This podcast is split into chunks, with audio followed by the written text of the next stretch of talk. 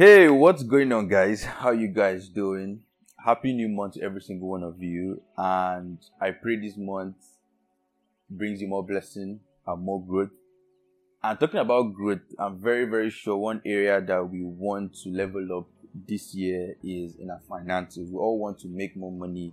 We all want to increase our income. We all want to have more um, areas where we get passive income from. And, and an area that we look out for is the area of cryptocurrency, NFTs, and also the metaverse. And that is why I'm here with a particular guest. She has been a crypto trader for over a year now, and she's here to, you know, talk about all things money. We are definitely going to dive into cryptocurrency and NFT, but the whole point of this episode is to enlighten you and add value to you and help you understand how to go into this field of cryptocurrency if you've never been there before and understand whatever you need to understand why investing in that particular market. With that being said, um, Amaka, can you introduce yourself? Hi, hi guys. Um, okay, hi guys. My name is well, I go by Nwaamaka Iduwe, formally and officially, but people call me Amaka, or you could just call me MK Billions. Uh, thank you, Chris, for having me on your podcast. First of all, you guys heard her name. She calls herself MK Billions, and let me just tell you, she likes living a very soft life. This is the first episode I have done that someone is lying down on the chair recording that episode with me. Although this second episode I'm doing where I'm doing it physically with somebody, but I she's, mean, she's really living that soft life. say? But how Any- you doing? Any, What's up? any given moment to just rest, you know, I live a busy life. I need to rest my back. Okay. you know, But what up? not easy. How you doing?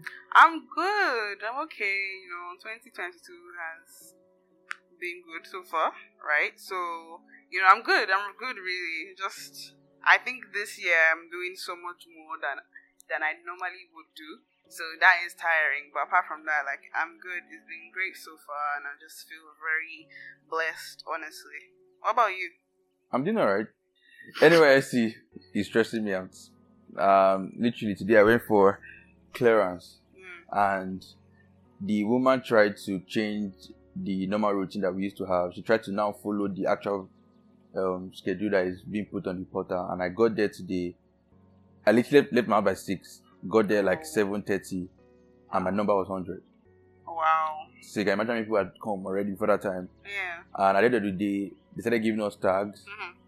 and the tag was literally up to like 500 and something. And that is just for the people that took tags. Not everybody took tags. Wow. So meaning that that's still a lot of people that were there Yeah. that were still waiting till when the first set of people with tags finished. So like it was really stressful. Hmm. I think anybody that passed that area today would notice that something was up today because Yeah. that place was too crowded. Because a lot of people that were meant to even go on Tuesday Yeah. We're not able to make it because NYSC guys brought out the schedule literally like eight or nine when people have gone to work. Yeah. So like a lot of people could not go again because they didn't carry their their stuff to to um to work. So like they had to now come on my own day, which is Wednesday. So it was very, very difficult. Very difficult. It was really one of the worst ways to really start this month, trying to go through that kind of stress. But Sha, I I was able to at least my number was like seventy six, so I was able to be among the first set of people No. to to run. And there's no stipulated us, but Mm. we move. Well, that's your country for you, as you can see.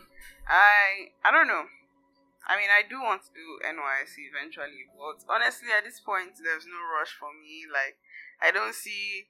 It's not so attractive. The 30k is nice, yeah, but the stress seems. Uh, it just seems too much, for please.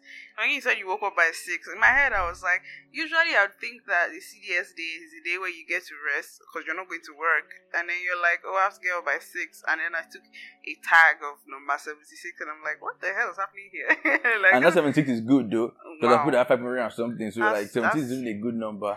Mm, yeah, I, that's, that's a lot. I remember when I went to do verification last year and I went all the way to Yanpaja and man, it wasn't funny. I couldn't even get a seat to sit on. I just I was just there standing, you know, waiting for like you said, the batch that was at, there at the time to go in and before my batch went in. So I you know I still only for me to go in for verification. It took them five minutes to look at our papers and then they gave us some form of like um um, essay work to do, and I was just so pissed. Like I literally spent three good hours going all the way from the island to Yanipaja just for someone to look at my certificate to make sure it's cardboard and not A4 paper. like I'm, I'm so over this country. No, that, that, there's so much like that. There's so many processes that are being used to achieve some certain things in this country that just piss me off. Yeah. Like for this clearance, I was like literally telling someone today, like, why do you have to come here to submit these papers? Like, why do why is it that this country never tries to use a more um, an easier means Yeah. to both save themselves and us stress? Like they literally just enjoy stress. It looks like they earn something from it. It's not like they're earning anything because Yeah. our LGI, which is the local government instructor, she will have to be there now until like six, seven, eight, or even nine. I heard that yesterday she was there till nine. Like, why the hell would someone want to put themselves through that kind of stress when they can try to figure out a different way? And unfortunately, it's very difficult for those kind of people to even listen to us corpers because they always think we're wrong or we're saying nonsense when we try to figure out different ways for them. But sure, that's just what NYSC is. Um, anyone that is currently listening that is thinking of doing NYSC, just get prepared. Especially if you're in Lagos, you would chop it from the traffic to the stress at work down to the stress at NYSC. You're going to get every side. Just be prepared. At least go getting collect. the 3K. As the end of the as they popularly say, you Huh? go collect. you go collect, you will definitely collect. But um we're talking I won't talk about money on this particular episode. Yeah. But before we even go down to cryptocurrency and NFT side, I've observed you over a couple of times or a, a couple of like um, times I've been around you physically and I noticed that you have a very you have you're very good at organizing. Both your own personal life and your finances especially. And that's the area I wanted to start with because I feel like before we start talking about anything cryptocurrency or investing, we need to we need to at least have gotten the basics right, which is being able to manage your finances and Yeah. you know know where your money is going, so that you can just invest a particular percentage and now waste the remaining that you have Yeah. without managing it. So I wanted to know like how can for you how do you organize your finances, especially with the area or in the area of budgeting? I know there have been so many things out there, but I want to know what you think. What's your area around budgeting? How do you budget? How do you plan your finances basically? All right, thank you for that. Um, funny enough, um, the blog post I wrote in January actually covers that. So you know that's something I've already looked into. But if you do read that, you will see that I first started with. You, first of all, you need to know how much you earn. Like you need to know what, what your income is. If you have five streams of income, two or even one, like you need to know how much you're expecting each month, or if it's bi-weekly or weekly. You just need to know. You know, I prefer to do a monthly um review, so it's easier. So it's not like you're tracking it per week. It just makes it tiring. Let's say you're being paid per hour, per hour, and you know, okay, in an hour, in a week rather, I'll work twenty hours and I earn ten dollars per hour. So that's going to be two hundred dollars. Um, okay, come down by Nigeria, so you're using Nigerian. Apologies, guys.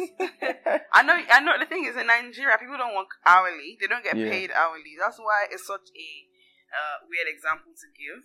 But you know, I would say if you if you get paid bi-weekly or monthly, and let's say you earn thirty k, okay, like you, ex- for example, you have NYSC and you know you're also working a full-time job as well. So you know, okay, from my full-time job, I'm going to be paid a hundred k and then you also know that okay from NYSC I earn 33k per month. You know, so it's like you know you're going to earn 133k per month altogether. From yeah, so altogether you earn 133k from all streams of income. All streams of income being your full-time job and NYSC. So when you're aware of that, you're able to plan, you're able to budget, you know, okay, this is what I have monthly, and so this is what I'm working with. You need to know what you're working with. You know, you can't, it's like telling someone, oh, design me a logo, but they don't know anything about your brand. They don't know anything about the colors you like, or your brand colors, or your contact info, or, you know, what even your brand is called. So they can't really give you a logo. They're just going to give you something that might not apply to you, right? So that's the same thing with your finances you cannot live like Jeff Bezos off. Uh, who, who likes as example now of uh, Darlington's money. Why not Yeah, Darlington? I hope Speedy doesn't listen to this. You know, Speedy Yakwe won. You know, we stand president presidential candidate 2023, right? well, you get my point, really. Like, you can't really live that kind of life. You cannot be using Davido's budgets on your own budget. Even I can't. You know, I can't be budgeting like Davido because I can't afford it, right? So you need to be aware of how much you earn, and then from there. You now need to be aware of what your main expenses per month are. So, you know, you take into account rent, you pay rent, transportation, feeding, utility costs, uh, and this list I like to put things like uh, body care costs because I know you still for ladies, for example, I I have a budget for my nails. You know, I like to get my nails done, but I budget this monthly, and if it's going, it's getting too much. I tell my nail lady, can we work around this because it's over my budget. She can't just tell me.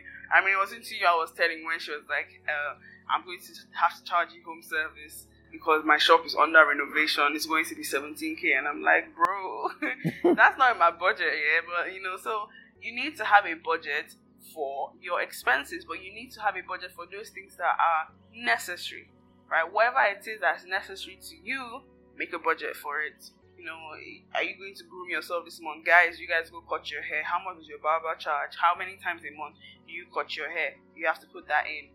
You need to, uh, you know, you're going to go to work and you go to work with Uber. How much is it on average? You budget that. But when you're budgeting for things like transportation, which might vary, maybe with traffic, you want to budget on the higher side just so you're safe. You're not constrained. Let's say it's between 3, 6 to 5k depending on traffic. You budget using 5k so that even if you know it's 5k every day eventually you're able to cover it instead of budgeting with 3 6 and then you get stuck you have to need that um extra um 1 for every uh let's say every month every day every day you know then you're like i can't pay one you can pay one for one off but you can't pay one for constantly because then you go over your budget and it will affect other things essentially so you know you need to be aware of your necessities like what's necessary for me. For me, like I said, I know some people will be like, "Oh, why is she budgeting for nails?" Well, I like to get my nails done. It comes with the role, the position, and you know, I have to look my part. Look the part, yeah. yeah, like I can't. Um, for example, I I I, I work to five, by the way, and I do head a department, right? So it means that I I head a finance department. So it means that if customers want to invest with my company, they're going to come to see me. I want to look my part. You know, I want to look like that boss B, you know, so that when they know I'm talking, they're Like the- listening. like the I'm not looking you scrappy. They're like, what's wrong with this girl? She even she's trying to sell us uh, this investment, but she doesn't look like she invests herself. You know, Yeah. you know, but it's not just about But she's the one that is, that is, that is begging for money. exactly like all those guys that will sell a book saying 21 days to get rich but bro why are you in the sun selling it um, like do you get yeah. you know you have to you you have to look your part how you look um how you're dressed is how you're dressed but apart from that i also just like to have my nails and my hair done because it gives me confidence as well. If my hair is scrappy chances are i might not want to go out. I will lack that confidence because i know i'm a bit unkept you know. Yeah. so for me it's a necessity. I will budget for things like that you know. So it differs what is necessary for you.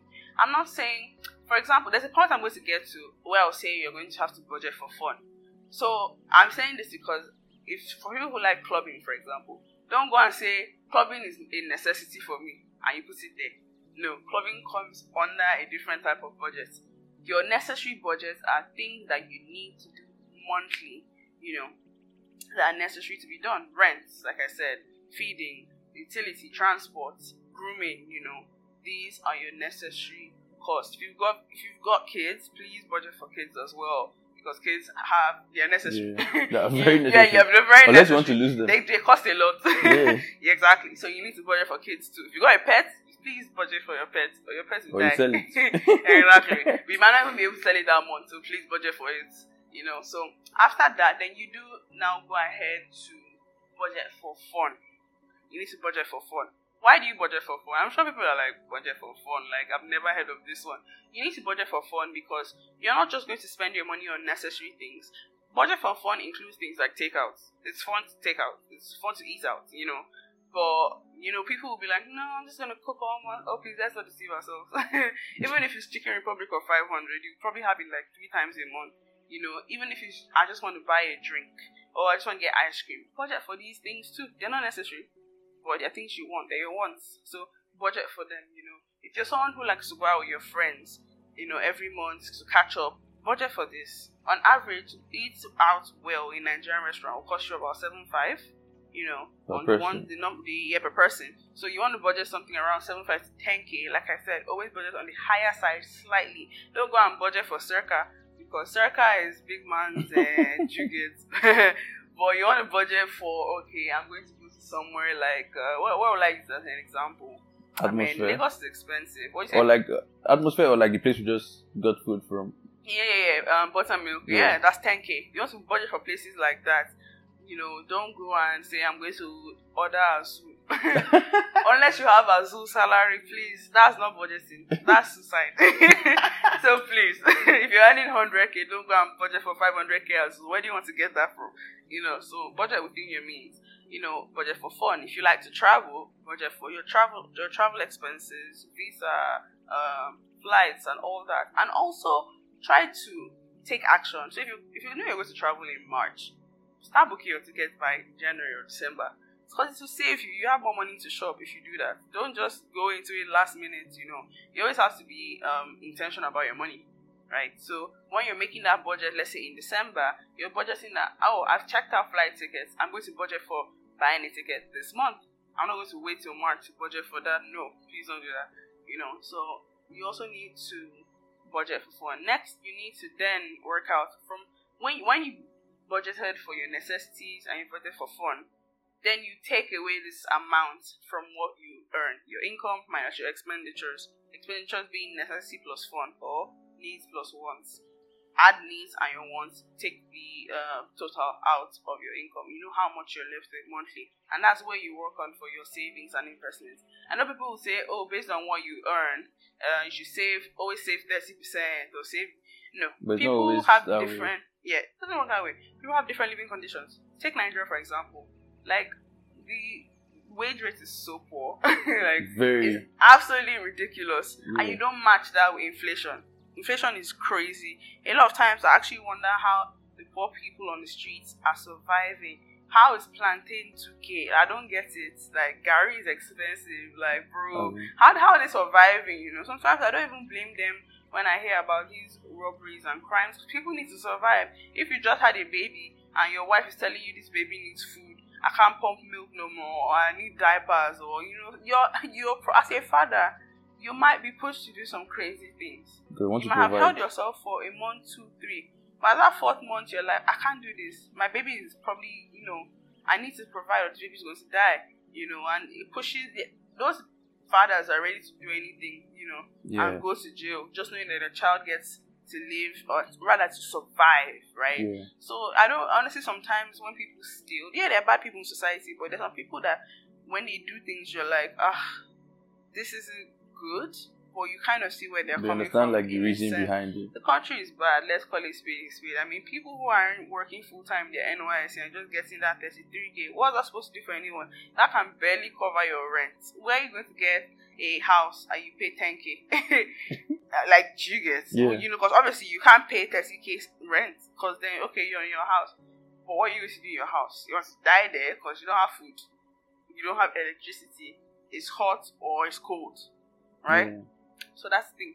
So you also um I've forgotten what point I was on. yeah, savings. Yeah. You don't go about saying, Oh, the rule of thumb is I save thirty percent of my earnings. Please save what you have after you've taken out your necessities and wants. And that's why I was emphasizing your necessities are things that are absolutely necessary. Don't go about budgeting for things that are not that ridiculous. Don't go and say, I want to this month I want to buy Azul. Please, you don't have Azul money. Okay? right? So you then save what you have left. Generally, that should be savings, and from there comes investments, right? Yeah. Yeah. But when I uh, let me just um, touch on savings a bit. So when you're saving, don't just save it in the bank, all in the bank. I like to. I I think it's advisable to also save with all these microfinance companies, like not just anyone. Like give interest, right? Exactly. Piggyvest is an absolutely amazing um, example. You know, they give you what ten percent on your money. Even if that ten percent is one k, you've made money and you've stopped yourself from spending that money because you're seeing it. So you've locked it away. You've made money on your um, initial capital, Mm. and you've also prevented yourself from spending your capital. Mm. So you've just you're, you're richer essentially than you probably would have been if you were putting Definitely your UBA right. account and you have your card and you get stuck because you didn't budget well. So now you're going to swipe. Yeah. yeah. So save your money in these in in um in accounts that give you yield. UBA does have yield, but I don't even know how they do it. And they give me 99 a month. I don't know what I'm going to do with that. Uh, whatever, like I don't, I don't get any bank that even gives like a good. Yeah, you know that's the thing. But I- why, I'm saying UBA is because out of all the banks I use, UBA is the only one that gives me on a steady some form of interest per month. Like you get that credit alert, it will Yeah. tell you you received X Y Z as- your interest for the month. I'm sure it's current account of it Is it? I don't know. because most of us use savings account. They don't give us anything. Oh, why would you, why would you think I use a current account? I think CFO. Huh? CFO. Oh, I, I don't think so. I mean, I have a current account, but I think my UBA account is savings. I think UBA just have a, has a good savings scheme. Well, I've never. I I, have a current account with Zenith, and instead they charge me. they charge me one time. Someone sends money through my account, you know. So let's say like someone sent money from abroad, and they're like, "Oh, please pay this to X Y Z person," and it was like let's say one million. I don't remember how much it was, but it was a lot of money. And at the end of the month, I opened my account. I saw minus 10k. I was like, what's going on here? Me? How did I spend? You know, Over- I know Nigeria. They you won't even be able to use your card. It will bounce. It will decline. yeah. Do you get? So I was so confused at how. And then I called them and they were like, "Oh yeah, you sent too much money." This one, I sent too much money. Like, does that make sense? So you know, they charged me 10k in um, what's it called? Those their stupid charges and fees, all those things like stamp duty, whatever it was. But it was a charge just because I had so much money. In my head, I'm like, you're a bank. Your job and your profitability depends on how much money you can bring in. I've brought the money for you. Now you want to charge me? You should pay me for pass like getting that money through you in the Yeah. first place, right? So yeah, that's the thing. They yeah, so they, they, they charge me on my current account. I don't know anything about an interest unless they are giving interest and I don't know. Please any bank reach out to me, you know, unless it's if it's money matters, you want to give me money, reach out to me. If not, just hold your peace because I really don't have strength for you people. Your service is in pain. But yeah, so you know, now we've talked about savings. Save with a platform that will give you interest. But please be careful where you save. There are so many Ponzi schemes out there. They'll say, "Oh, uh, give us five k, you get ten k in three months." Anything that sounds too good to be true is probably too good to be true. Except cryptocurrency. Even in that crypto surf, you will probably still sweat. Yeah. you will you will see Bitcoin shed 20k before you see your money, and you, if you can hold uh, in those tough times, that will determine whether or not you get the big money. So even Bitcoin, that is so good to be true, you still have to sweat. So if someone is giving you such a good deal, please run. Chances are that they're going to run away with your money, Yeah. right? True. So That's very so true. you always want to make sure that the the app you're saving with is accredited. Piggy Piggyvest is regulated by CBN, I believe Yeah. a microfinance bank they're registered very registered so you actually want to you're, you're you know you're okay i'm safe you don't put your eggs in one basket but you're like okay i'm safe and when i say save with piggy vest i don't know if i mentioned this earlier but don't save all your money you can do 50% or 30% of everything you're going to save. Let's say your savings for the month is 50k you probably want to save 25 with piggy vest or 15 and then save the rest in traditional banks because just to be safe. Yeah. anyone that goes crashes so you know you have money somewhere else. Right. You don't want to go and be crying oh my pension money. Hey this one this one please save, your, save yourself the, uh, um, the heartache right? So you know you have to work that out.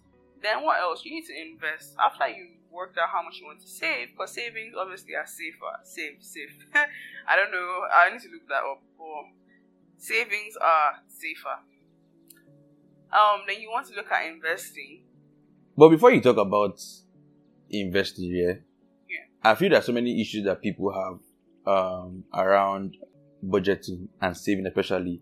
You've really done a good job, really trying to explain how to set a budget, how to, um, you know, um decide your necessities, your wants, um you know, subtracting that from your income, then using the rest to save or invest.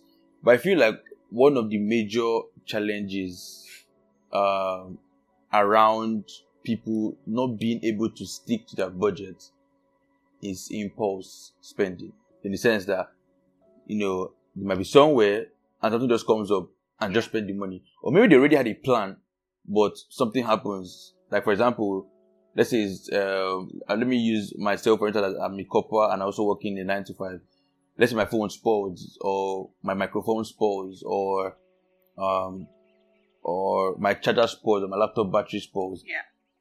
how do I, you know, go around that? Like, what do I do? Do I have to, especially when it's, it's an emergency, like something that you're using? Like, for example, now, let's say my laptop doesn't need to work and gets spoiled. Like, how do you now, you know, deal with that kind of situation? Especially when you're trying to budget and manage your expenses. Okay, so uh, something I, I forgot to mention, but it is in my blog. Um, you're supposed to have an emergency fund. So when you save, right, you save for the long term. And in when, we talk about savings, we have different categories. We have the short term, medium term, long term. These are different categories in which you just save for uh, projects that you want to fund at these different time frames. But you should also have an emergency fund, which is like when you save some money to in case of issues like this. It could be maybe like you save something like 5k a month there, whereas you're saving 30k a month to your actual savings, right? Or you're doing so it's 30 so let's say you save 35k a month. Uh you do 15 to piggy vest, you do 15 to your bank account, and then you do 5 to your emergency fund, right? Well, in, in, in the sense that we're not hoping that you have to pay for an emergency every month. Then maybe you start in January now, you save 5k. January, February, March, that's 15k. April, 20k. May, 25k. Yeah. Then in June, your laptop battery packs up. Okay, you have 25k to spend on that. Do you see that? Do you see what I mean? And then you start saving again, emergency, emergency. If your your um, emergency is more than you have in your savings, your if your emergency is more than what you have in your emergency savings, then you can dip your hand cautiously Yeah. into your actual But savings. at that time, But the money that you, you have to dip is not will so much. Exactly, it's less. And that's why you have savings to fund projects, right? You're not dipping your hands in your savings to go and buy a Lamborghini. Well, okay, let's no, let me not use that example because some people can afford it, right? You don't. You're not dipping your hands in your savings because you want to go clubbing for the uh, 25th time this month. Yeah. Do you get? You're doing it because you, you're investing in something. You're investing in your productivity. Do you see? So it's a project in a sense. So it makes sense to dip your hands in your savings. And then after you've prepared that laptop and then obviously you're using it to do your work, you're getting paid, then you put it back over time. You know, you then create a budget for how you're going to specifically save back that money or just continue to save over time. All right. Okay, that, that makes a lot of sense because I know that's something that I've dealt with over time where uh, there are times when some things just come up or I or my laptop gets spoiled. Yeah. Like literally, I had to fix my laptop battery. I had to buy new AirPods. I had to fix my phone. Like a lot of things are just happening, making Mhm. me spend money unnecessarily. I had to eventually even dip my hands in the savings I've saved over the previous year. Like, and Yeah. and I realized that majority of the money I saved at the end of the day, I still use like fifty or sixty percent trying to solve my problem. It's like all the problems just came in January. Yeah. I think January is always a very big problem. This Mm. month has a very or that month. December is this year Uh, so so like it now made me start thinking of you know how exactly can I first of all try to reduce the amount of expenses I have. Yeah. I, I think that's another thing trying to understand the kind of expenses you have, and I think that's where I had to start tracking my expenses to really know what I spend money on. yeah. Because I feel like it's not enough to just save, but I think the money you're actually spending is also very important to look at because exactly. even if you say okay your necessity is wi-fi data when you actually look at it and you see that oh in the in the previous month you're spending 20 or 30k on data Yeah. you have to ask yourself like what made me spend this amount is it because i was using it to now satisfy my wants Yeah. by maybe playing playing video games online or or watching a lot of YouTube videos or maybe using it to do something, take a course, at least to help you to budget better and also try to you know put in some disciplines here and there where you have to put in disciplines, you know, Yeah. for yourself because at the end of the day, in order for you to stick to your budget, stick to your in order for you to manage your finances or in order for you to you know get your money right, discipline is a very big part of it. Yeah. Because in that piggy bank, it's you that will still carry the money from your account and put it in piggy bank. Yeah. He's not going to automatically take the money and lock it for you or flog you if you come and touch it or something. So Exactly. like it, you still have to have some level of discipline to you know control the way you act or work with money. yeah, definitely. Discipline is something you build over time, right? Yeah, So you know, you just have to um start work on it, practice it. Yeah, I was going to say probably the reason why you end up spending part of your savings month um year by year. So like you, what you saved in 2021, you've already touched it a bit in 2022. Is I would say maybe because you're just starting out, right? You might not have that, especially in this country. you might not have enough money to fund your necessities per se. yeah, You know, a lot of people don't have savings. Not because they don't want to or because they don't have that discipline, but they just simply can't. They can't afford it. They have to survive, and probably people who depend on them are there as well. You know, so saving in this country is actually a luxury. yeah, it's a luxury, but a lot of people don't take that luxury. Like some people have it, but they just don't use it. Right? You could say maybe that person who doesn't have should save at least one k a month. But I tell you, by the middle of the month, me a salary earner, because someone like me, I am so that my budget, I will stick to it. I will I will ride it till I have hundred naira left. and when I get to that hundred naira, I will lock up. you know, so if that that one k is not easy for you to save, it's not because sometimes expenses that you didn't even budget for. Let's say you have a subscription, Netflix. Mm, let's say Netflix. No, I do. There's this thing I uh, donate towards, for example, every month, but it's paid in dollars. This month it can cost three thousand. Next month it can be three five, depending on the exchange rate. yeah, So you might budget, and I, even when I say extreme, sometimes the exchange rate will shock you. You know, that's how I found out that we're almost at 800 naira in pounds. I was like, wow. I had budgeted probably using like 600 or 750. Only for me to see 800. And I was baffled. So, you know, there's some things that might still shock you. And that's why that's why discipline comes in. But, you know, you only build discipline when you're even put in those kind of situations. What do you do at that exact point, you know? Like for my nails, when I said my nail lady charged me 17k, I said I was not going to. I'm not doing it. I will do my nails another month. Blah blah blah blah blah blah blah. She eventually put the price down. You know, she asked me to just pay 1k extra for transport, and I found this to be sensible, right? I understand she has to come here anyways. And 1k, there's already and when you when you budget, you want to create a little buffer. Don't go and say I will save 100k. I mean, I will uh budget 100k extra in case there's no budgeting of uh, extra 100k. Maybe say I'll do 30k extra, 10k, depending on how much you earn. 5k extra if I just have any little inconvenience, maybe like price differences and all. Because in this Nigeria, you can never tell. Today, a malt is 250, tomorrow it could be 500. yeah, when you're buying it for your child to go to school, you're like, oh god, how, what, what do I do? yeah. Like, I like Smirnoff a lot, right? For me, when I budget, because every month I, I buy drinks, maybe, when I say drinks, I don't buy Azul. I, I like using Azul as an example. So I buy things, I can buy like iced tea, Schweppes. Smirnoff is probably my my small alcohol that I buy. You know, there's no vodka or blue goose or grey goose. You know, I'm not saying that these are not things. Some people might budget for it. It's up to them. But you know, for me, I'm not really. I'm not like a zoo. so you know, um, as I last year, I remember how Smirnoff went from 350 now it's 500 or so. I'm like, what is happening in this country? In fact, I've stopped buying it. I've, in fact, I'm now born. I'm born again again. I'm kidding, but you get my point. like I've left it. Now I drink Schweppes, purely Schweppes. If let the bitter lemon be bittering me, please. And drink, ah, too much. This is your country, sha. eh?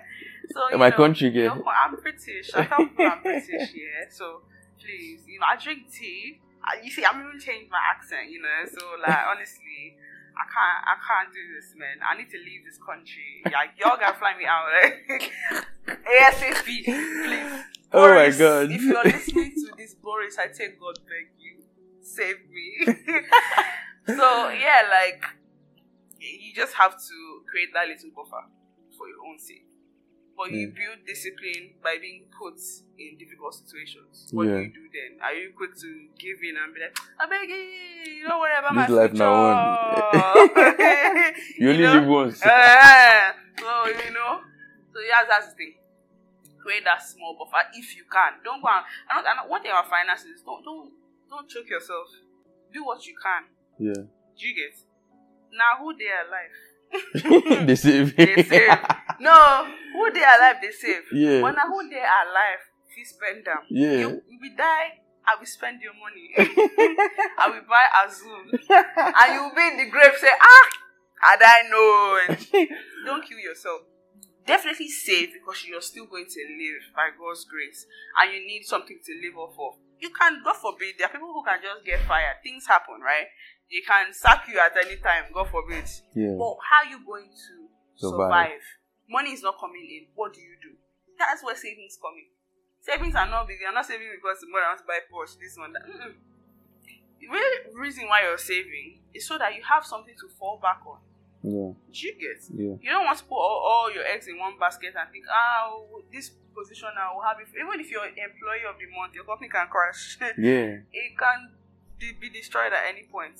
So you really, really need to have that, um, let's say, trampoline, something you can fall back Fall on. back on, yeah. Essentially, you know, I've been put in situations where, you know, so when I was in school, yeah, a uni in the UK, something happened and, you know, they couldn't get money to me.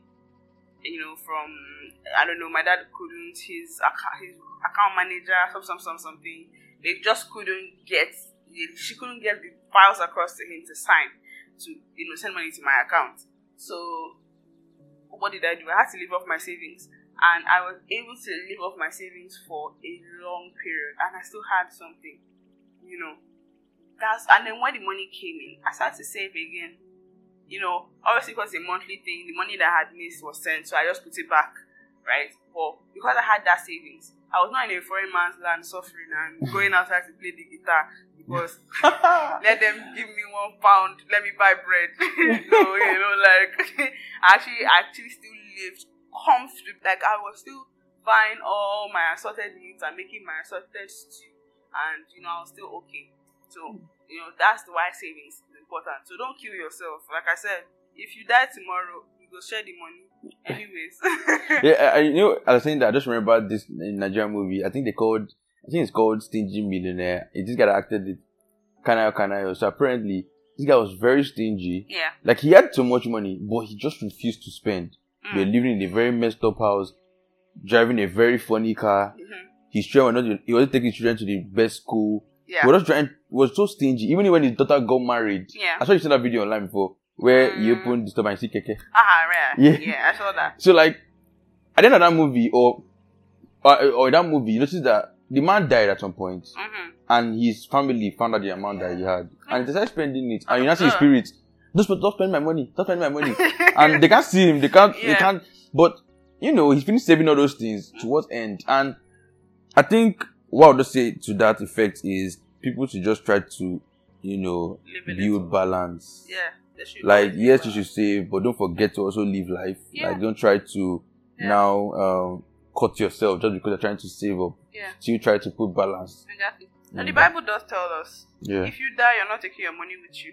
yeah. And I, I don't. I, the Bible didn't say this the way I'm going to say it, but it's something around you don't don't hold everything. It's like the, man that God Jesus told you should go and sell all his wealth, give to the poor, and then he will follow him to heaven, or rather, he will. I don't know how the Story. scripture puts it, but I don't know if you know that scripture. I know the story. Yeah. So and he was like, ah, no, I can't. He was holding on to it. My wealth, my wealth, my wealth, my wealth. Same thing with Lazarus. He refused to give food. Uh, sorry, the, The rich, rich man, man. refused to give food to Lazarus, and they both died. Yeah. the I world know. didn't follow him, right? And as this this uh, saying I, I'm I'm not sure this is scriptural, but there's this saying that says when you give or you spend, Comes you're able to. Like let's say you have money in your hand and you open up your hand and that money goes either you're giving to the poor, or you're spending on your family, or you're spending to take care of yourself. Your money, your hand is open to receiving more. Do you get? Yeah. So I get that. I get so that. you need to you need to really live. You know, why are you making the money only to suffer? Why? Why? You, you know, you don't go and say, "Oh, I'm making so much money, I'm going to live in Lekki," and then you're drinking Garri. My dear, you don't have to live in Surulere and still say, "Okay, Fridays I take out." Or Yeah. enjoy your mo- you work so hard. For the money. Saving is awesome. I love to save because then it means I can travel the next year. like I'm not saying I'll spend all my savings on traveling, no. But you know, obviously, when I've saved the year before, you know, like there are different. Like I said, there are also different categories of savings. My longer term savings and my longer term savings. But that short medium, it's like, hmm, what projects do I want to? For me, I want to see the world, especially before I start to have a family. It's a project for me. Okay. I want to see this beautiful world that God has created, you know. So I will put some money away. And that's another thing you can do. If you know there's a particular project you want, you can have a fund. I think Piggyvest does that thing. Where they have something and like save towards a particular thing. yeah. I save towards my traveling.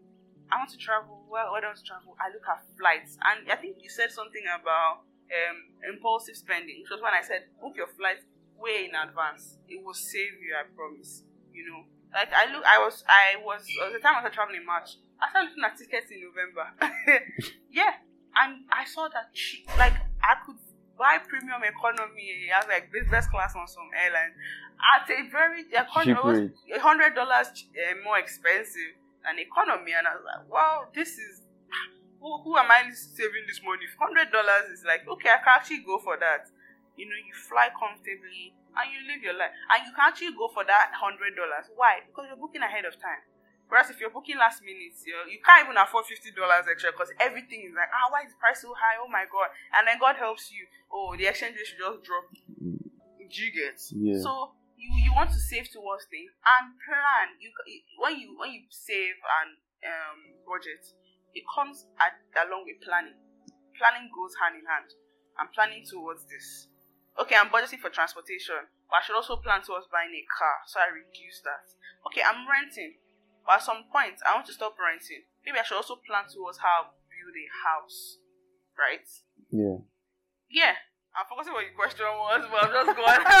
I'm just going ahead to say Yeah. a bunch of things. No, like, but but I I- I feel like every single thing you're saying makes a lot of sense, yeah, and um, this like everything you said builds basics towards every other thing. Yeah. If I said earlier in the podcast episode that if you cannot understand the principle of just budgeting and being able to save, yeah.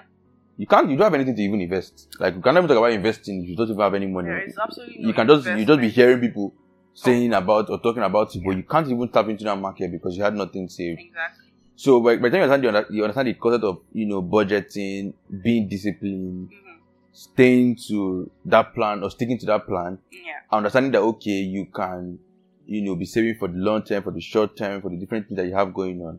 Once you have all those figured out, Yeah. investing will no longer be a problem because you probably already have fund set Yeah. aside for that. Then um you'll be able to invest peacefully without really, really entering your basic uh, money for your day to day pocket, yeah. necessities.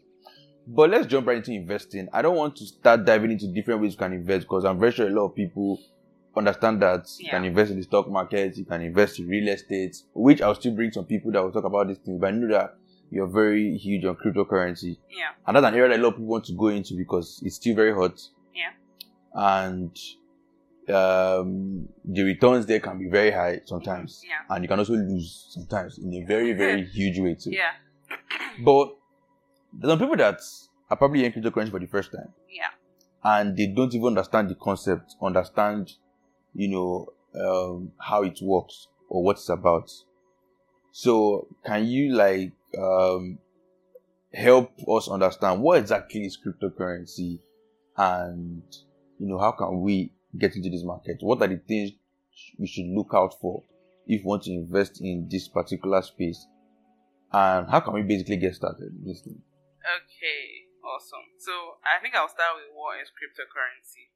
So I'm sure this is the question everybody asks. you know, before I go into the crypto world, like I was so confused. Like, what exactly is this? You know, I think Bitcoin came at the same time with MMM for some very unfortunate reasons. Sure.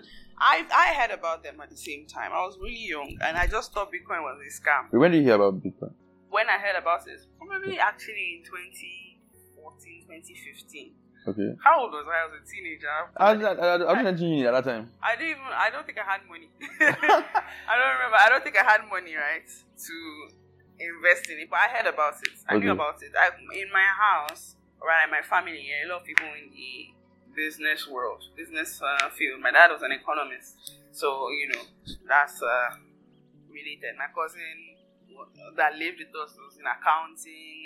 Everybody. So you guys are always big on like reading all these financial things, like anything about even if finance. I'm not reading about it, You're I'm hearing. hearing about it. They're Yeah. talking about it. You know, when you put on the news, like my dad, you know, when we when he used to take us to school back then, he'd always listen to this show which with someone called Jimmy Disu.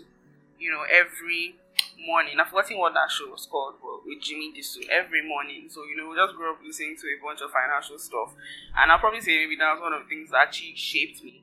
By the time I was in the science class, so I, I, I don't know, but maybe it was, it's definitely destiny that brought me back here. But that's besides the point, you know. So I, I've, I've heard about cryptocurrency. I, I heard about it back then. Didn't really pay attention to it. I mean, I, I was a teenager. That was most of my problems. I was too busy fantasizing over Trey Songz. Anyway, you know. So um, and the time went on. I, I, I eventually did get into cryptocurrency. But before I went into cryptocurrency, I was in the stock market. You know, I found that safer. Crypto was what is crypto? What is crypto? Yeah. Even when I go into crypto, it's like, what is this? It makes no sense to me. So this is what cryptocurrency is, right? Cryptocurrency is um a form is a digital currency that is created through the use of cryptography. You're probably like, what the hell is cryptography now? well, cryptography is a technology that uh, that allows um, two people communicate with each other without the need of a third party. So let's let me bring it down. In the current financial world, traditional finance, that's what we call it. We have banks. We have yeah, yeah, Zenith Bank. Let's use that bank for once. Let it be useful. so I want to send money to you, and I have to send it through my Zenith account. So I go to those their cashiers there that are very rude. I go and I'm like, Chioma, please, I want to send money to this account. And she's chewing gum and stopping me in the money. You know, now she knows my business. I'm sending you money, you know, for one project. She knows that I'm funding XYZ projects. Sometimes you might not tell them exactly why, you know, or exactly what you're doing. But if EFCC wants to find me now, they will ask Chioma. Chioma will say, ah, I know one girl like this that was sending money to this account. They will arrest me. She's all in my business. I don't like it. You know, but crypto cryptography removes that. So I can send to you directly without the need of that third party. Even if you don't go to the bank, your mobile app, you're still using Zenith, Yeah. right? Zenith is all up in your business. They have your records, they have your statement. The statement they still make you pay one thousand naira for if you tell them to give it to you. Yeah. Is and this is another point. This is another point I'm getting to. They're making me pay for my own statement, my own money. It doesn't make sense. It's actually one k. Yes, they charge you 1k if you Whoa. want to print your statements. Even if you ask them to send it to you on PDF, they will still charge you. Are you serious? yes, banks are thieves. Anyways, I'm so I'm so tired. But um, what I was going to say this is another point I'm getting to. You don't have control over your own money. Every month, I'm sure you receive stamp duty charge, SMS charge, Utility. VAT I mean, on your own money. like you're that. sending your own money, and they are charging you for sending your own money. If you are not saving with them, would they see bread to eat? Do you get? Yeah. It's like your gate man charging you. Your gate man, you pay him. I don't. Okay, let me not use gate man so it doesn't sound condescending. You run a company. Your manager, your operations manager, you are paying him every month, and then you now ask him uh, to For the financial statement of the year. financial statement now says your gather be one thousand, but he's using your paper. You're buying paper. I, I don't. I don't get And your it. system and Ah, your Wi-Fi. uh, exactly. so your f- and you know the the pen he's probably even using to sign that document is from the salary that you paid him. Do you get? You're saving your money with banks. They are making. You're use, they use your money to trade. That's what the, bank, the banks do, by the way. Probably your money to invest in other things, make interest. That's how they make their profit. Blah blah blah.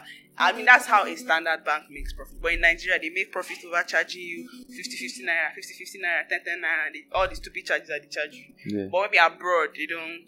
I know I'd never got a charge unless I was doing an international transaction. That's when my bank would charge me, and they don't do it all the time. So, um, that's the thing. You don't have control over your finances. They literally bill you for everything. They tell you how much you can withdraw in a day. They tell you when you can withdraw because today Zenith network is not working. So Yeah. if you need to do kidney transplants, just die because just forget it. Do- do And even get- and, and even the domiciliary account, like it just I think the limit is like hundred dollars, and I'm like, what? That's the thing. No, it's not just about limits. There's always oh the one about network. Oh, network is not. Why is network not working? Somebody is late to work. Sometimes it might just be like, oh, it might not be working. How do you minimize it? The engineer should be on site. Fix it.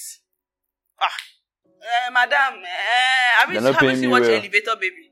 When the elevator was stuck and uh, brother Shaggi was eating amala. do you get? Yeah, like what kind of So there are so many things. So you're not in control of your finances. It's when the bank, God help you, you want to withdraw money the Yeah. day before or public holiday. I'm very sorry for you because they don't care. Apparently, eh, have you ever gone to an ATM on a Sunday? You know, a public holiday weekend. Just go to the ATM on a Sunday. You won't see money.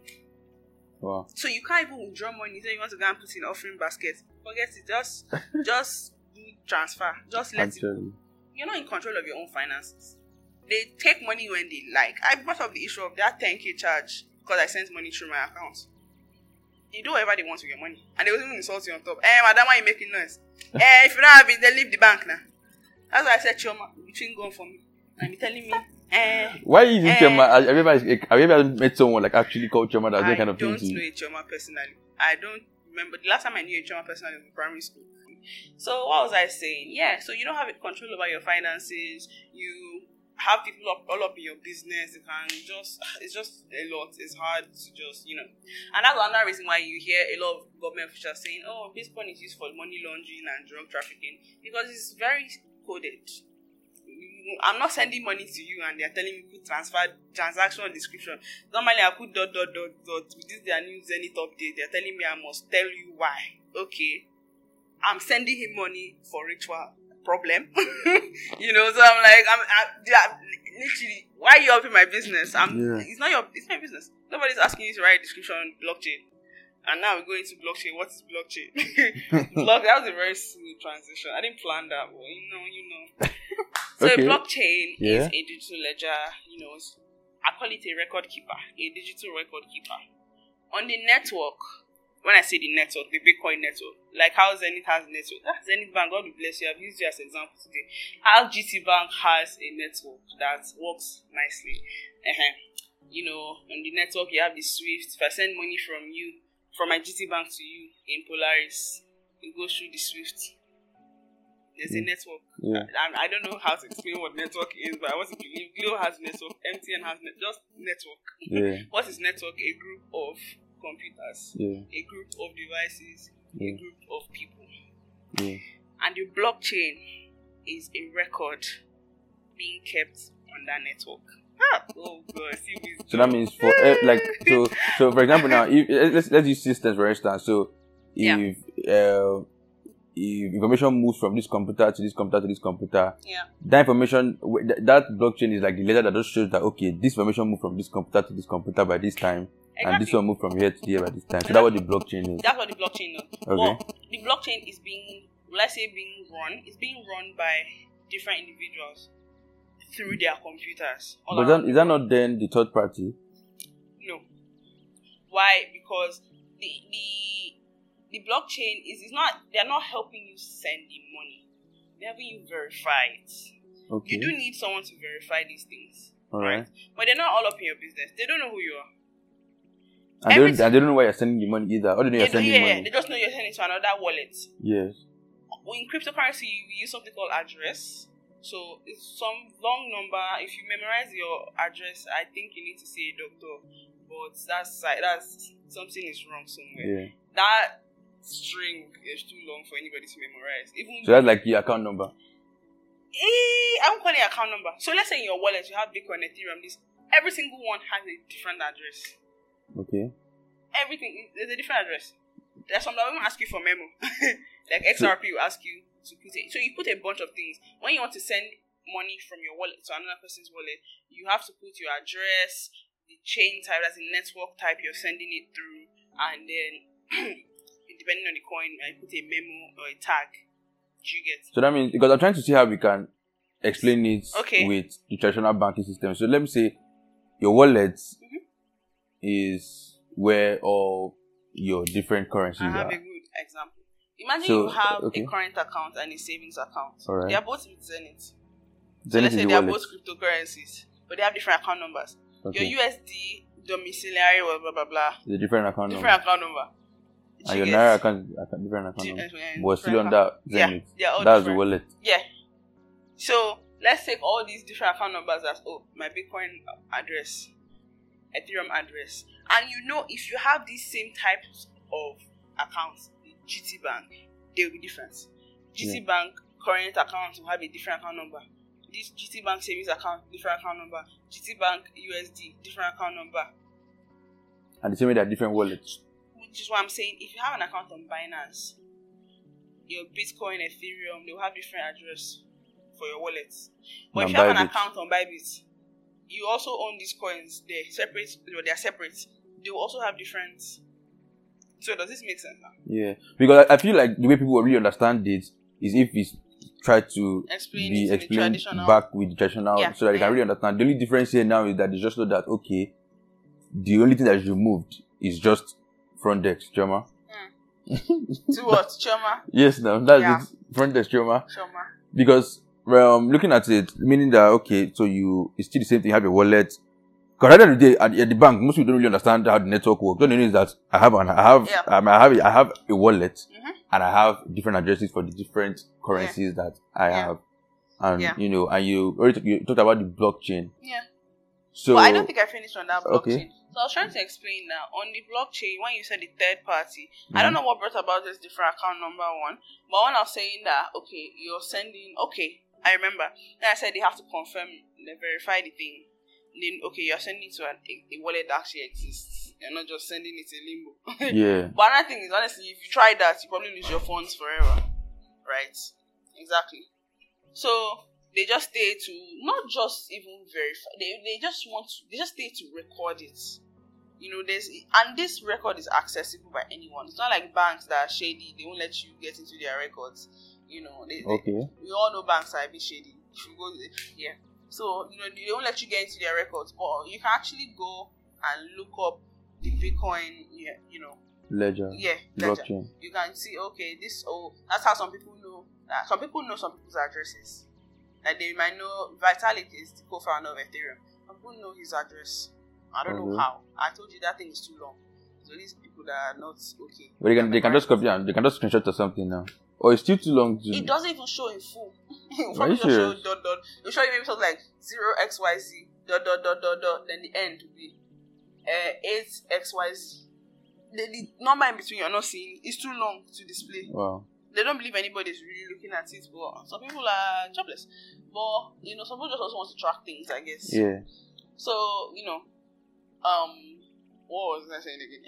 Trying So- to explain the blockchain. yeah, so you know there are people who are there to record this transaction, and I said that it was accessible by everyone, and just anybody can be a miner. So these guys on the blockchain that are recording these things, they're called miners. miners. Okay, that's what that when people that what, that what people mean when they say oh they are mining. Miners do a, a lot of things, not just they don't just record. Okay. So let's say now the program is that the program, say the program, the code, the, everything is coded. Yeah. Bitcoin, there will only ever be 21 million Bitcoin that will ever be mined. You know how gold is mined? Yeah. miners also mine Bitcoin, but they mine it digitally, right? Okay. I can't tell you the technology behind that because that's not my own area. But I can tell you they mine Bitcoin. They are the ones that, in a sense, create the Bitcoin. Okay. like they mine it. It requires a lot of power to do. Um, How they do that? They also keep the network running. Anybody can actually be a um become a a miner miner. You just need to have money because and the equipment to. yeah, the equipment's are very expensive actually. I need a lot of power, like energy. Like NEPA cannot. NEPA will sleep. They will come and be sleeping at your gates. so yeah, so you know, um, there's that, and that's the beauty of it. Anybody can just take up the role. Now, what makes the network safe? If at least 51% of the people on the network that are doing the verification and everything are honest, they are genuine, they are not hackers, and they're not trying to um, infiltrate the network, then the network remains safe. But if 51% of the people on the network, like the people that are doing the work on the network, have bad intentions, the Yeah. network is compromised. So the thing is, this is it's not really achievable. So fine, let's say I want to hack the Bitcoin network, but I only know like 12 guys. Okay, let's buy equipment. Let's hack. It's not going to work. There are millions of other people on the network. We're not even up to five percent.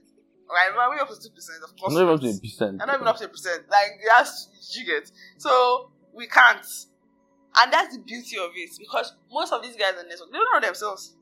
Okay, maybe you know your neighbor is a miner, you know your guy is a miner, you only just three. What happens to the remaining uh, nine nine hundred and Something million. What happens to them? You have to convince them, but how do you convince them when you don't even know them? You don't know where they live. When do you want to start looking for them? So Everything is anonymously done. okay, so what we're trying to say now is that the beauty of this thing here is that um the guys, the miners that are um on the blockchain, Yeah. They hardly know each other. Yeah, it's yeah. completely anonymous. Oh, yeah, so it mean- could be a minor. Yeah, sorry, I sorry to it's, it's, yeah, completely anonymous. So Yeah. meaning that there can be someone that is probably um uh trying to verify someone's um transaction. Yeah. You might not know the person that's doing transaction, you might not even know the person that is receiving. Oh, no, All you no, know is that the transaction is being Yeah, you would not know. just taking can, place. you, you might be my friend. I might not even know what your because I don't know what your address is. And Okay. these guys do multiple a day. They're not going to Calm down, be multiple- trying to check okay, which one is this can't guy's even on. read the first twenty. Yeah. Do you get? So and that's then you do that for let's say how many transactions a day. You're not a supercomputer. No. Like it's not. It's not even just about that. This this guy in Spain does not know the guy in the Philippines. That's also a miner. He doesn't know the guy in China. He doesn't know the possible guy in Nigeria. If you're doing mining work in Nigeria, please let's be friends. So that means so these are these are the different things that one is um the no third party. Yeah. Second is the fact that you have control over your money. Yeah. And third is the fact that you know there's a blockchain where you can see all these things. So meaning that um everything is literally transparent. There's Yeah, full blown yeah. transparency Full transparency. around Full it. So yeah, there's so much transparency. so meaning that even if you're working with a company that has an address, you can literally just tell them to just show you. You don't even need to tell them. You just go to the blockchain and just have their address, right? Or their wallet. You won't be able to find it. Why? Because it's anonymous. You're, yeah, you might see a transaction if you memorize the address, but the blockchain records like the transactions that are being done. But it uses your wallet address. You have a Binance account, you have your wallet address, and you have your account name. Nobody's going to go and look for where did Bobby send something, where did Chris send something. Do you get? They are not going to know because they're not going to write. Eh, Chris sent three Bitcoin to. So, but oh, I, but I knew that there was a time that something happened. Um, um, about Femco, yeah, on Twitter. okay, okay. That they said something about they didn't send some money and something like that. And people are saying that they were able to verify that. Hmm. How were they able to verify, like, what happened in that period? I can't say I don't. I didn't follow follow that story. Yeah, but what I'm saying is like, Yeah, how were they able to verify? I wouldn't know. so I don't know if it's that they went to the blockchain. Yeah, or I think they they- know somebody internally who had records. Because I know what they posted there was that they said something about they knew, like I think um, at some point because they're tra- they're transferring money to the top and it was a public thing. I think they put out their address out there. Okay, yeah, yeah. So what I was thinking was maybe they just went to search for Mhm. it on the blockchain, like Okay. put the address number there Yeah, and just basically search for transactions that they've done. that they've done. And that's how Okay. they That's why I was not asking like, is- can someone do that kind of thing too? no, no, Uh, not not how they verify. I mean like, let's say me, Mhm. I'm working with you.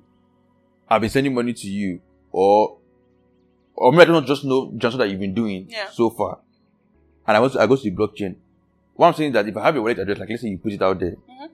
and I get your wallet address, and I go on the blockchain, I can check to see the transaction, Uh, right? I've never gone to check. The one time I've had access to, it's not just something I do. I just know it from studying it.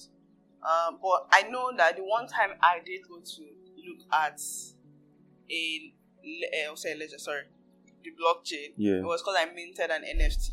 Okay. So I could see every transaction that had been done, right? Leading up to my own and after mine.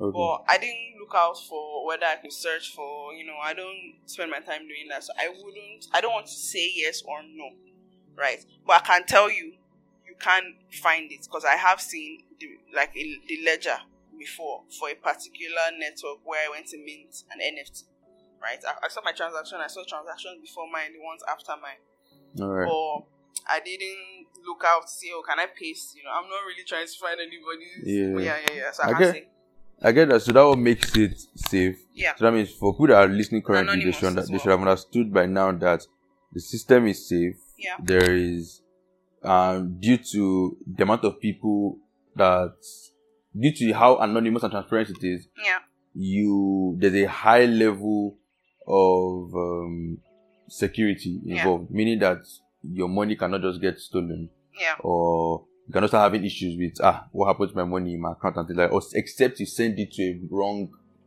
yes. wallet. And that's why doesn't when you probably. send money, you have to be sure that you're sending to the right address. You have to be sure you're sending to the right address. How do you verify that? How you verify? Like how do you, like if, if I want to check whether I'm sending to the right address, what do what I I do? do is so what what I mean by verify sending to the right address. Let's say you want to send money to yourself. Most times you you send to yourself to another account or even if you have a friend, just copy and paste so that if you're checking your records and Well, there's how they can copy and send it to you. most that's the thing it's so long that most uh, uh, platforms will just say copy copy, paste, then you just don't copy. want you you can't look at it and be like okay two three four five No, you you cannot Yeah. do that the way i verify things what i mean is if you're sending money to sorry when i say money you want to send an ethereum from your binance account to your bybit account yeah. you have to make sure that the one on the receiving end which is your bybit it is the ethereum address on your bybit that you copied. If you copy the bitcoin address by mistake your funds will be lost. You cannot send ethereum to a bitcoin wallet and you cannot send xrp to an ethereum wallet. Even if it's going to the same account that's being your bybit account it will not work. The miners are not going to sit down and say oh this is an This xrp wrong. address Let's- let's return it. who, who knows whether it's an xrp address i don't know you know they just verify okay verify this exists this account this wallet exists okay cool But if if it, if it, if it doesn't exist, they still allow the transaction to go. Mm, I I don't know how. Well, that kind of thing has never I've happened never before. tried it. All right. I don't want to because I, I think I think those might this might be somewhere because because you know in in traditional banking Yeah. There are times where there might, there might be some kind of mistakes where your money although that kind of mistake might not happen in cryptocurrency but where will not I pay for transaction the money goes but it didn't get to the person. It will not reverse. Great example. I remember one guy. He was a YouTuber. I think he was CryptosRUs. No, there was this guy. His name is Rice TVX. He's a YouTuber, cryptocurrency YouTuber. He's one of them experts that actually work full time in crypto. He said he once sent Bitcoin to his Coinbase Coinbase wallet, but at the time it didn't exist. So Coinbase, let's let me not use Bitcoin because I'm sure Bitcoin will be the first thing. Let's say he was trying to send uh, Litecoin, right? And at the time, Coinbase did not have a Litecoin. Um, what's it called? They, they, they, they didn't sponsor Litecoin at that point, so they don't ha- they don't receive Litecoin. But he still sent to his wallet anyways. And let's say that okay, you're like, well, how did he do that if the address wasn't existent? So how did he copy that? There are some apps that actually I know Coinbase lets you use your username, so you can use oh I'm sending to MK Billions, and you know that's you can do that if you set it up. So let's say he sent Litecoin, but he was supposed to send to Bitcoin. So, so, so yeah, he sent Litecoin, but he didn't know that there was no Litecoin on that receiving end. I don't know how his story went, but the point is that account did not exist. And He money said just in like two years later, when they finally listed Litecoin, when they got the money. yes, I'm not sure if it's Litecoin, but I'm giving an example using Okay. Litecoin. Of, I remember the story very well. That's what happened. It then appeared years later. So it will just be there, hanging. So, yeah, when I say the miners are verifying, they are making sure that the amount of transactions being sent match. They are making sure that those who are keeping in cold storage for the long term, the big amount of Bitcoin there is matching the amounts being sent. Mm-hmm. It's matching the amounts being uh, traded. Yeah. There only going to be 21 bitcoins ever. I'm not sure how many has been mined right now. 21? But 21? 21 million. Okay, ever. million. Yeah, that's okay. why people say not everybody in the world is ever going to own a bitcoin because it's not enough for the whole population. So why not get yours? So what I'm saying is they verify that what is in circulating supply is what is being yeah day to day. It, it still exists. That amount, none is missing. None is. Uh, you get? Yeah. And they're keeping track of where what is. They cannot trace it to you. They might trace to your wallet address, but they might not trace it to you. Let's say you keep your money in Trust Wallets. Trust Wallet does not even know where you live. They don't care. So they might not be able to catch you. But if you're having things like Binance exchanges, yeah, yeah, they do KYC and all that. So there's a lot of ano- you're, you're, really anonymous on blockchain. Yeah. That's why we just refer to people using terms like the big guys, the guys with the millions. We call them whales. We don't know who they are by name. We know some the ones that have come out publicly, like Michael Saylor or um, Raoul Pal. We know they are whales, or there are millions of whales who don't know them because everything is anonymous. All you hear is a whale account just sent because you know in this account there's XYZ amounts. A whale account sends money to this, or a whale account just bought up XYZ Bitcoin. So a lot of anonym. You're anonymous, honestly. Like That yeah, make that makes a lot of sense. yeah, Um, the thing is that um, I would I would have loved to take it very practical, take it to the point that it becomes very practical when it comes to cryptocurrency. But Mhm.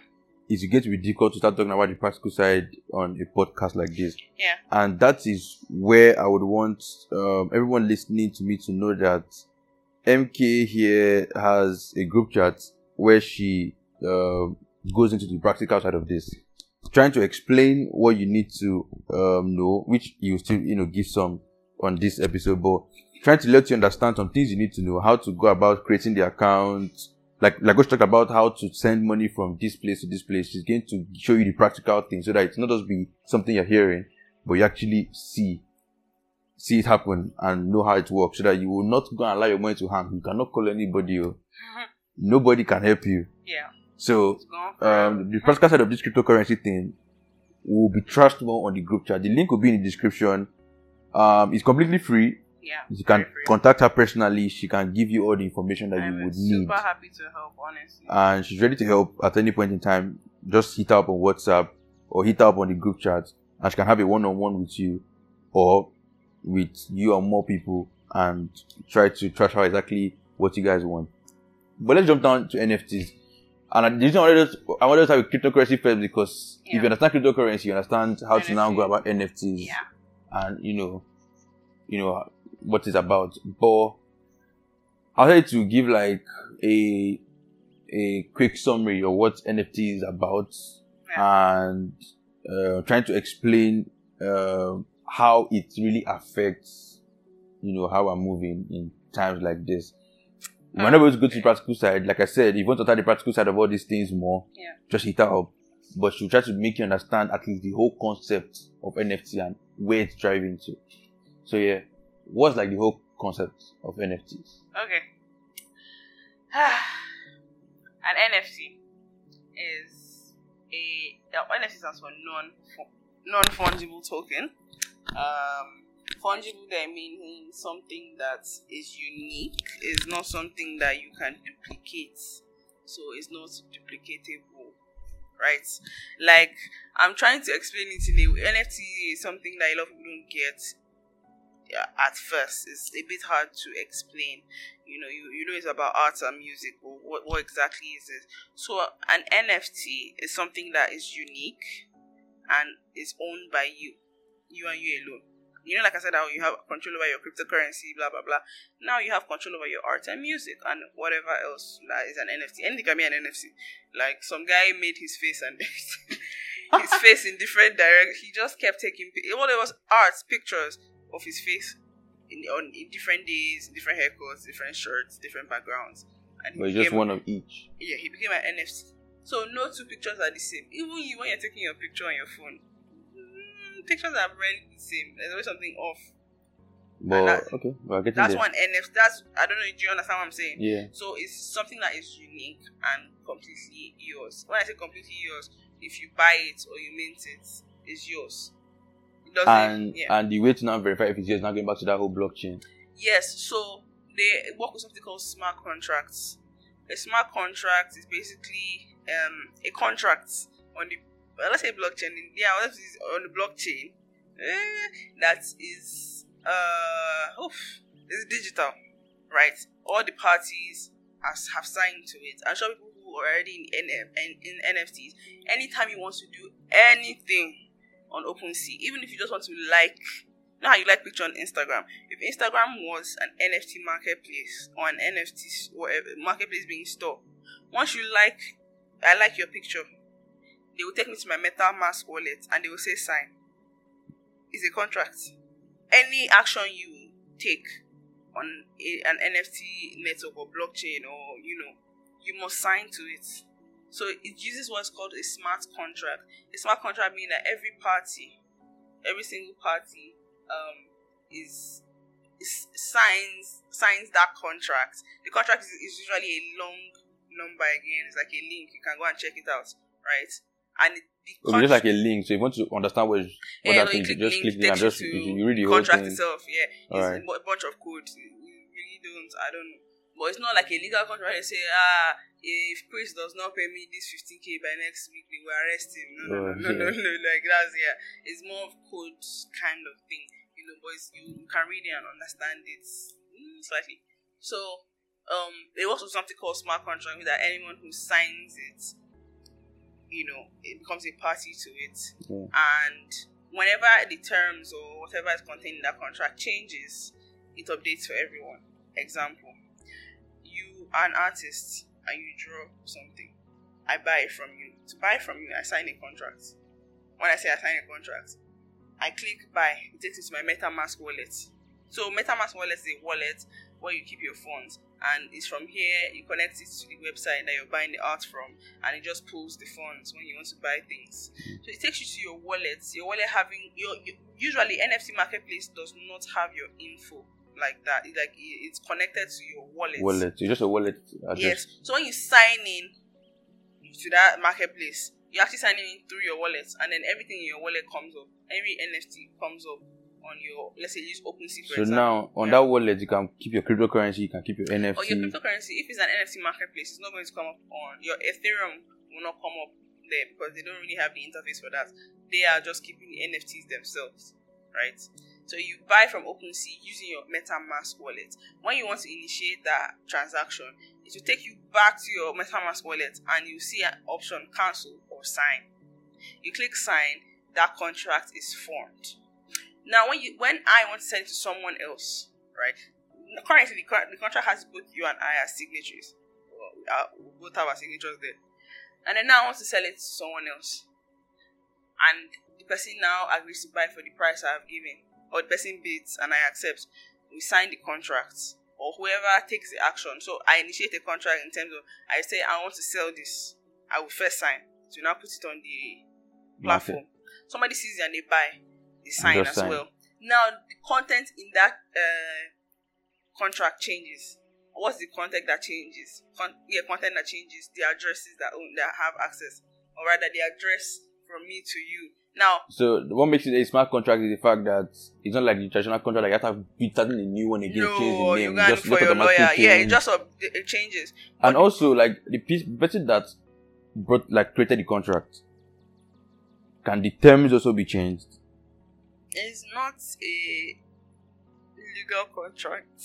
No, like you know, you know. Um, what I'm trying to ask is, um, there are some things that can be changed. For example, okay, um, um, um, um, when you buy so and sell things, uh, NFTs, the original creator will always get a fee or a cut of what is being sold, maybe five percent, and that's already inbuilt into the contract. So that person is always going to be in the contract. yeah, Let's say now they want to change it or hand it over to somebody else.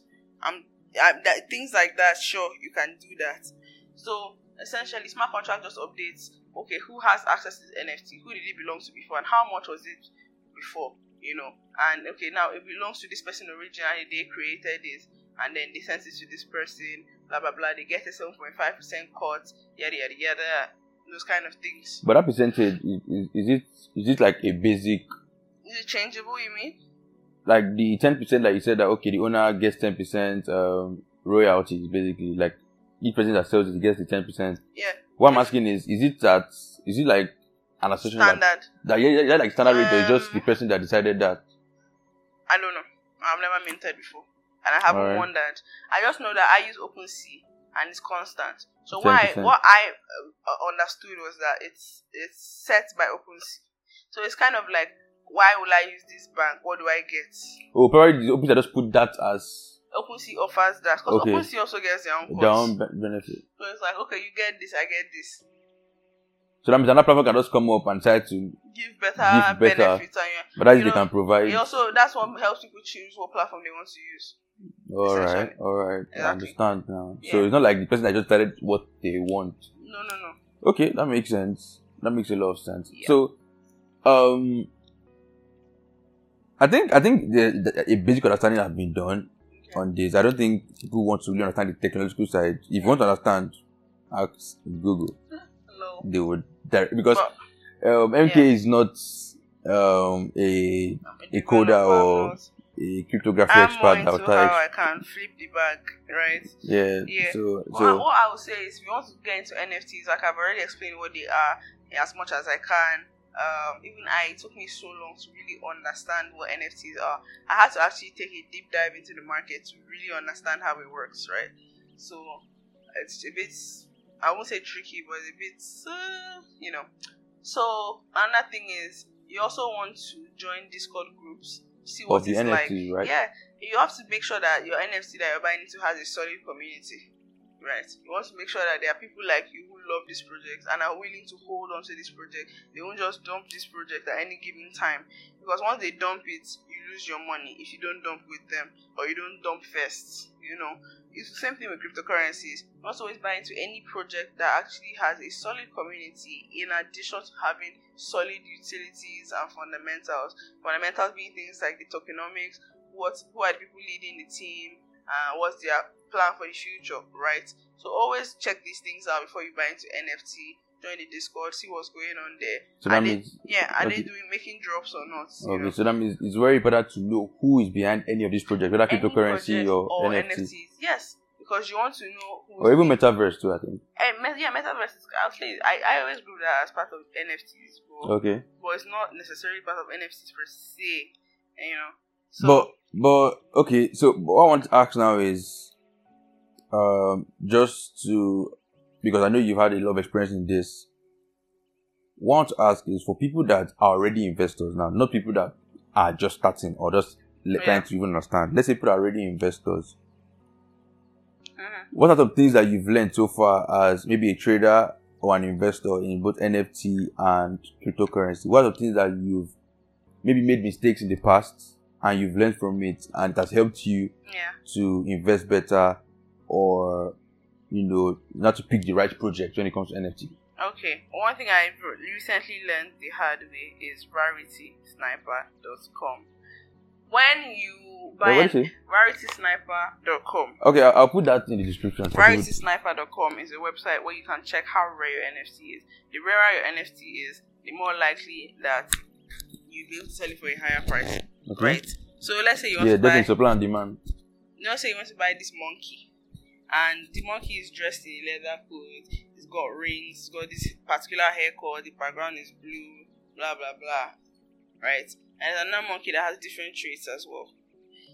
What if a majority of the monkeys have what second monkey has let's say like that leather jacket that he's wearing let's say like 50% are wearing it it wouldn't really be so cool because they're like eh i can just buy anyone they all wear it right?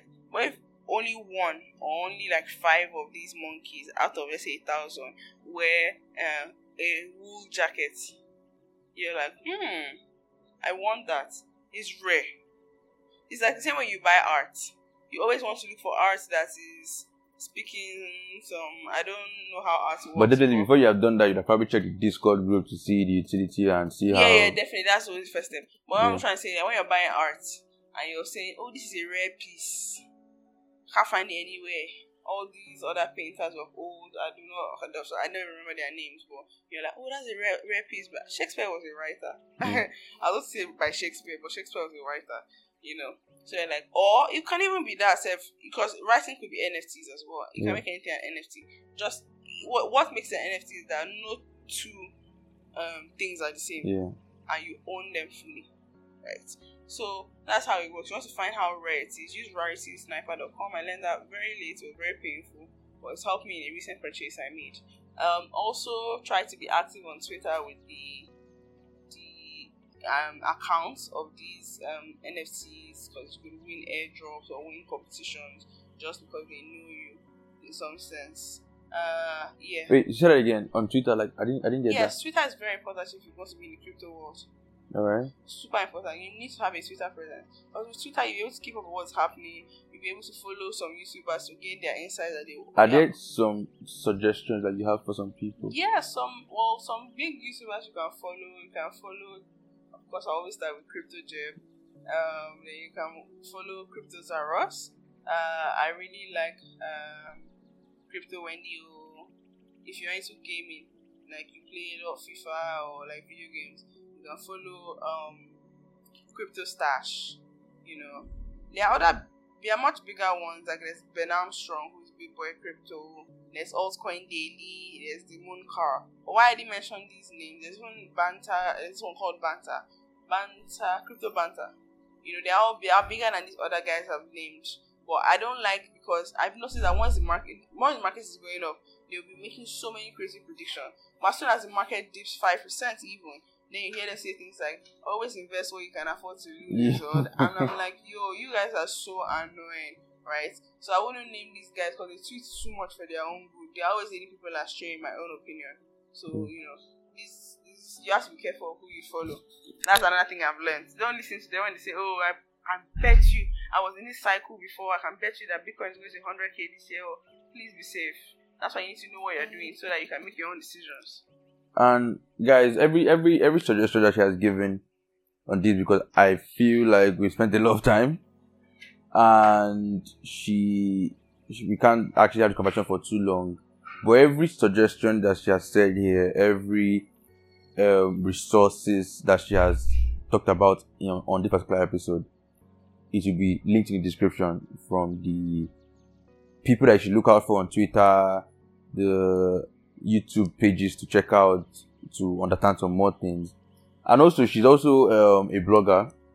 She has written some blogs on some of these topics, where which in which you can understand more. And like I said earlier, if you didn't hear me, I said that she also has a group chat because community is a very big deal when it comes to cryptocurrency. You need to you Take need to be in yeah. a group where people are talking about these things. You can't go alone on this journey because you alone cannot analyze that full market to know exactly what's going on at every point in time. So you need to be in a community of people that are trying to grow together. And that's why she started her own community where she hosts classes sometimes, but she's always active there. You can reach out to her, you can talk to her, you can even set up a one on one with her. I would advise you to start now because a time would come where there'll be so much people and she might not be able to give you that kind of opportunity anymore because they're just too much. And she has her own personal things that she, she has or she's got doing. So what I would advise you is you can always reach out to her. If you don't understand whatever you've listened to on this particular episode, you can reach out to her. You can be on a phone call with her and she would explain these things to you. So, um, with that being said, I'm very, very grateful to everyone that have listened to this point. The whole aim of this particular episode was just to make you understand cryptocurrency, NFTs, to really understand the concepts and also not just understanding this concept, but also understanding the concept of budgeting, being able to manage your finances, being able to be disciplined in your finances. Because I feel like that is one of those messages that you would need to go into the year. And if you even want some kind of help, I think someone can do that. Like if someone needs some kind of help in how to go about their finances, they can also talk to you. Yeah, sure. Okay. As much as I can, as much as my knowledge will let me. I'm very happy to advise you guys on. Yeah, so like I think everything has to do with money. Whether it's cryptocurrency, she's very good when it comes to finances. So anything has to do with money at all, you can always reach out to her and you get to talk. Me, I'm lucky. I'm I know her as a friend, so I do have problems, all these things. So that's just it. And I'm, I think I'm very grateful for you accepting this interview. Thank you for having me. We've spoken me. for like almost one hour forty minutes, and I really hope that I, I wasn't too technical. At a point, I realized I was just talking like too technical. Yeah, yeah. That's why I said Yeah. uh, if at some point she was too technical, I, I, thi- I think I think I would do an intro where I try to say this before people start listening, so that if you just too technical, I just pause and just hit you up and be like, "Yo, I don't understand what you just said there, but just just explain this better." Yeah. So that is why, like I said, all the informations that you need in contacting her will be all in the description and she can guide you. And don't forget, you can always join the group chat. Like I said, I'm Yeah. also on that group chat. When I start cashing out, don't come and tell me Yeah. that Bobby, what were you doing? Because I will not even answer you anymore. I'm giving you guys these things for free now. There are a lot of people that will still want to charge you for this kind of information. So, um, with that being said, thank you again, and I will see you guys in my next episode.